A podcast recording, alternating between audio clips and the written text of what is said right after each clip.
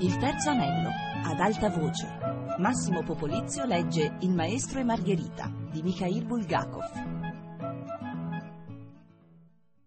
E così lo sconosciuto sul balcone minacciò Ivan con un dito e sussurrò. Shh! Ivan buttò le gambe giù dal letto e guardò con attenzione. Un uomo sui 38 anni, rasato, scuro di capelli, col naso aguzzo, con occhi inquieti e una ciocca di capelli che gli pendeva sulla fronte, guardava cautamente nella finestra dal balcone. Dopo essersi assicurato che Ivan era solo ed essersi messo in ascolto, il visitatore misterioso si fece coraggio ed entrò nella stanza Ivan vide che indossava indumenti ospedalieri, eh, biancheria intima, pantofole sui piedi nudi e sulle spalle aveva buttato una vestaglia bruna. L'uomo ammiccò a Ivan, eh, nascose in tasca un mazzo di chiavi e poi chiese Posso sedermi?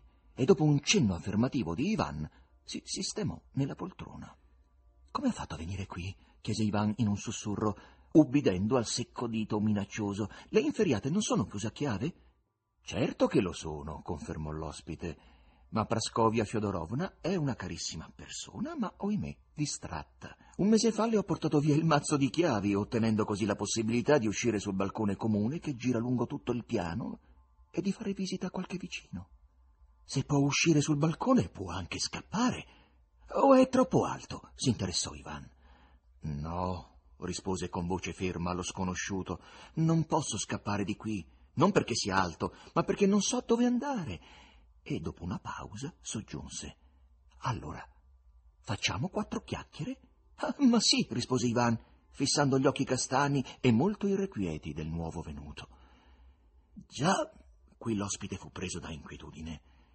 Lei, spero, non è pazzo furioso, perché sa, io non sopporto il rumore, lo scompiglio, le violenze e ogni cosa di questo tipo.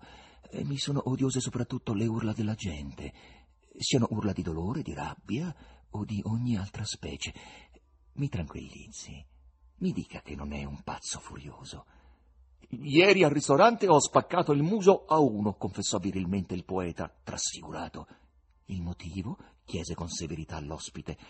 Riconosco che non c'era un motivo, rispose Ivan turbato. È una vergogna, sentenziò l'ospite e aggiunse. E poi questo modo di parlare, ho spaccato il muso, in fondo non si sa se l'uomo abbia un volto o un muso, forse piuttosto un volto, no? Allora sa, i pugni... No, guardi, la smetta, e per sempre. E dopo questa paternale, l'ospite si informò. La sua professione?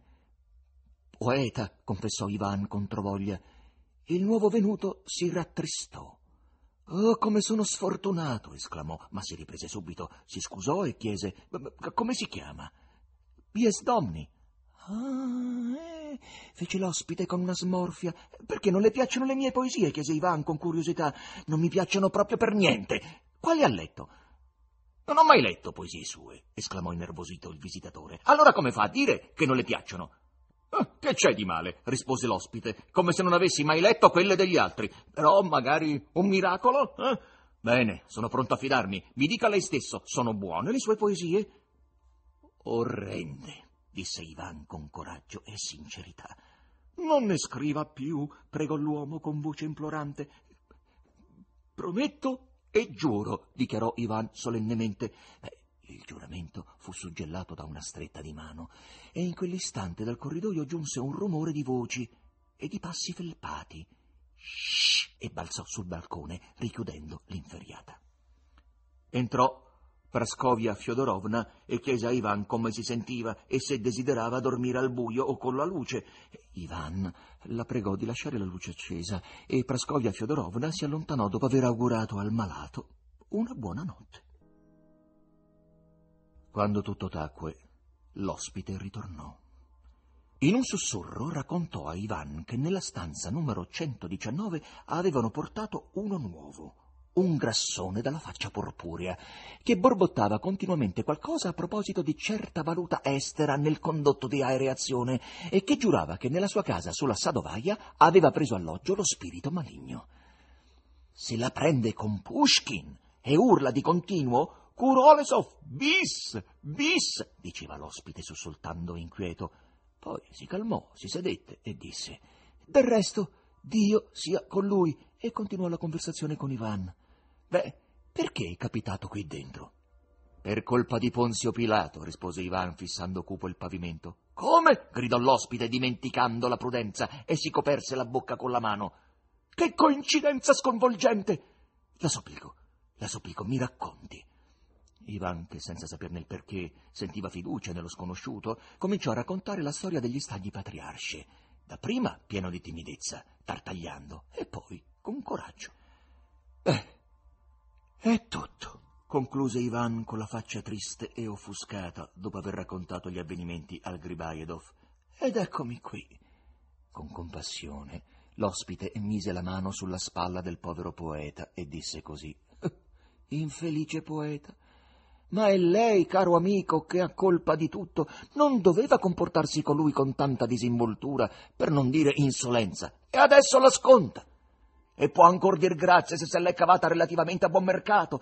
Ma insomma, chi è? chiese Ivan scuotendo i pugni con eccitazione. E l'ospite lo fissò e rispose con un'altra domanda. Lei non perderà la calma? Eh? Noi tutti qua dentro siamo gente infida. Non ci vorrà un intervento del medico, una puntura o altri fastidi del genere. No, no, no, no, esclamò Ivan, ma mi dica solo chi è. Bene, rispose l'ospite e disse in tono autorevole e staccando le parole. Ieri, agli stagni patriarce, lei ha incontrato Satana. Ivan non perse la calma, come aveva promesso, però rimase sbalordito in sommo grado. Non è possibile.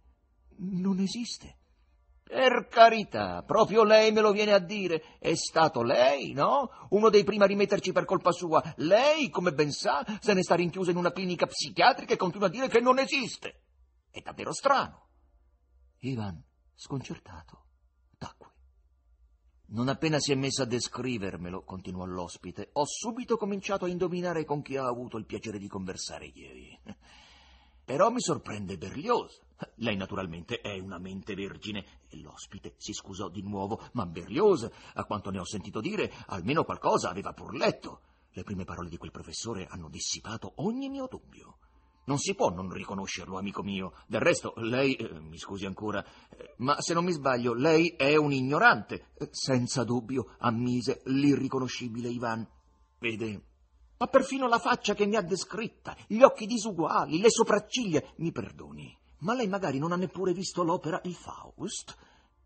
Ivan si vergognò terribilmente e con il volto in fiamme borbottò qualcosa circa un viaggio in una casa di riposo a Yalta. Ecco, lo dicevo, non c'è di che stupirsi, ma Berlioz, ripeto, mi sorprende non solo aveva letto molto, ma era anche molto furbo, anche se a sua difesa devo dire che Voland è in grado di buttare polvere negli occhi a gente ancora più furba. Come? gridò a sua volta Ivan. Tacque per qualche istante e, sconvolto, fissando la luna che galleggiava oltre l'inferriata, riprese. Allora poteva essere stato per davvero da Ponzio Pilato. Era già nato allora e mi danno del pazzo, soggiunse Ivan, indicando sdegnato la porta. Una piega amara si formò agli angoli della bocca dell'ospite. Guardiamo la verità in faccia. Voltò il viso verso l'astro notturno che correva attraverso una nuvola. Sia lei che io siamo pazzi, inutile negarlo. Vede, lui l'ha sconvolto e le ha dato di volta il cervello perché lei evidentemente aveva una predisposizione. Tuttavia ciò che lei racconta è accaduto davvero, non c'è alcun dubbio, ma è talmente fuori dal comune che perfino Stravinsky, psichiatra geniale, naturalmente non le ha prestato fede. L'ha esaminato? Ivan annuì. Il suo interlocutore è stato da Pilato. Ha fatto colazione con Kant e adesso visita Mosca. Ma chissà che diavolerie combinerà, bisogna pure acchiapparlo in qualche modo. L'ivan vecchio, non ancora del tutto vinto, sollevò la testa nell'ivan nuovo, anche se con qualche incertezza. Lei ha già provato e le basta, replicò ironico l'ospite. Neanche agli altri consiglierei di tentare, ma che ne combinerà delle belle può star sicuro. Come mi dispiace che si sia incontrato con lei e non con me. Anche se nel mio animo tutto è bruciato e incenerito. Giuro che in cambio di quell'incontro avrei dato il mazzo di chiavi di Praskovia Fiedorovna, perché non possiedo null'altro. Non ho niente. E che bisogno ne ha? Eh, per un po' l'ospite, scosso da un tremito, si chiuse nella sua tristezza, ma infine disse: Vede che caso strano. Sono qui per lo stesso suo motivo, cioè per colpa di Ponzio Pilato. Si voltò impaurito e poi riprese. Il fatto è che un anno fa ho scritto un romanzo su Pilato. Lei è scrittore? chiese con interesse il poeta. L'ospite si incupì e minacciò Ivan col pugno e poi disse Io sono un maestro. Si fece severo e trasse dalla tasca un berretto nero, lucido dall'uso, con una M ricamata in seta gialla. Si mise il berretto in testa e si mostrò a Ivan di fronte e di profilo per comprovare di essere un maestro. Me l'ha cucito con le sue stesse mani, aggiunse con fare misterioso. Qual è il suo nome? Non ho più nome, rispose lo strano ospite con un cupo disprezzo. L'ho rifiutato, come del resto ho rifiutato tutto nella vita. Scordiamocene. Mi dica almeno del romanzo, pregò Ivan con delicatezza. Volentieri. La mia vita, bisogna dire, cominciò l'ospite, non si è svolta in modo del tutto comune. Mm, laureatosi in storia ancora due anni prima, lavorava in un museo di Mosca facendo anche delle traduzioni. E di che lingua? lo interruppe Ivan interessato. Conosco cinque lingue oltre alla russa, rispose l'ospite. Inglese, francese, tedesco, latino e greco. E leggo un po' di italiano. Accidenti, sussurrò invidioso Ivan. Lo storico viveva solo eh, non aveva parenti e quasi nessun conoscente a Mosca e un giorno, figuratevi, vinse centomila rubli. si immagini il mio stupore, sussurrava l'ospite dal berretto nero, quando infilai la mano nel cesto della biancheria sporca e vidi lo stesso numero pubblicato sul giornale. Le obbligazioni me le avevano date al museo.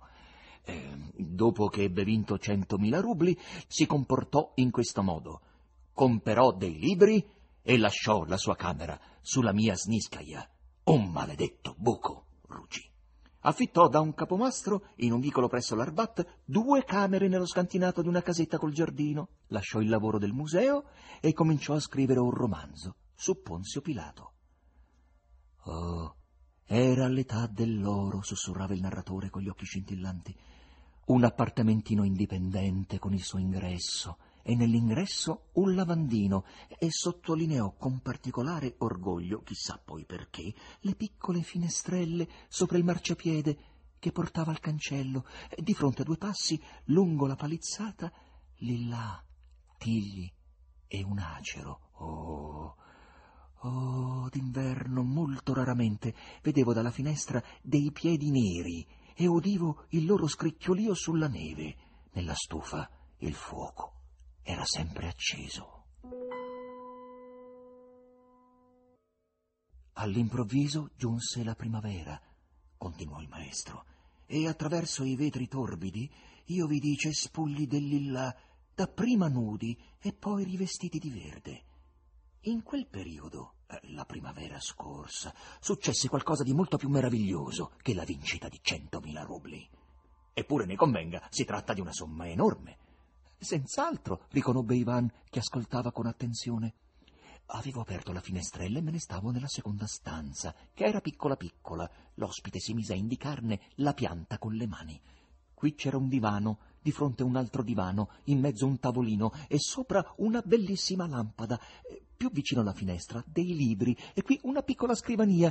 Invece nella prima stanza, uh, una stanza enorme, quattordici metri, libri e ancora libri e la stufa. Ah, com'ero sistemato bene! E lì là un profumo straordinario e la mia testa diventava leggera dalla stanchezza. E Pilato volava verso la fine. Il mantello bianco, la fodera rossa. Eh, capisco, esclamò Ivan. Proprio così. Pilato volava verso la fine, verso la fine, e sapevo già che le ultime parole del romanzo sarebbero state il quinto procuratore della Giudea, il cavaliere Ponzio Pilato. Beh, naturalmente facevo delle passeggiate. Eh, eh, centomila rubli sono una somma enorme e avevo un vestito magnifico. Oppure andavo a mangiare in un ristorante a prezzo economico. Sull'Arbat c'era un ottimo ristorante, non so se esista ancora. Gli occhi dell'ospite si spalancarono ed egli continuò a sussurrare, guardando la luna. Lei aveva in mano orribili fiori gialli inquieti, non so come si chiamino, ma sono sempre i primi ad apparire a Mosca. Questi fiori si stagliavano nettamente sul suo soprabito nero primaverile. Aveva fiori gialli. Ah, un brutto colore. Dalla Tvierskaya svoltò in un vicolo e si voltò. Conosce la Tvierskaya, no? Eh, lungo la Tvierskaya camminavano migliaia di persone, ma le garantisco che essa vide me solo e mi guardò, non dico preoccupata, ma addirittura in un certo qual modo morboso. Fui colpito non tanto dalla sua bellezza, quanto dalla straordinaria, mai vista solitudine dei suoi occhi. Ubbidiendo a quel richiamo giallo, anch'io svoltai nel vicolo e la seguii. Camminavamo in silenzio lungo il vicolo triste e storto, io da un lato, lei dall'altro, e si figuri che non c'era anima viva. Eh, mi tormentavo perché mi sembrava che fosse necessario parlarle, e temevo che non sarei riuscita a pronunciare neppure una parola e lei se ne sarebbe andata, e non l'avrei mai più rivista. E si immagini, a un tratto fu lei a parlare. Le piacciono i miei fiori? Mi ricordo chiaramente il suono della sua voce, eh, alquanto bassa, ma con brusche variazioni di tono, e è sciocco, lo so, parve che un eco risuonasse nel vicolo e si ripercuotesse nel muro giallo e sporco. Eh, passai in fretta sull'altro marciapiede e, avvicinandomi a lei, risposi No. Mi guardò sorpresa e di colpo, in modo del tutto inatteso, sentì che per tutta la vita avevo amato proprio quella donna. Che storia, eh? Lei dirà naturalmente che sono pazzo. Non dico niente, esclamò Ivan e soggiunse. La supplico. Continui. E l'ospite continuò. Sì, mi fissò sorpresa e poi, dopo avermi fissato, chiese Non le piacciono i fiori? Nella sua voce mi parve di sentire dell'ostilità. Le camminavo accanto, cercando di tenere il passo, e con mio grande stupore non mi sentivo affatto imbarazzato. No, mi piacciono i fiori, ma non questi, dissi. E quali le piacciono? Le rose. Oh, rimpiansi le mie parole, perché lei ebbe un sorriso contrito e gettò i suoi fiori nel rigagnolo. Li raccattai, un po' confuso, e glieli porsi, ma lei, sorridendo, li respinse, ed essi mi rimasero in mano.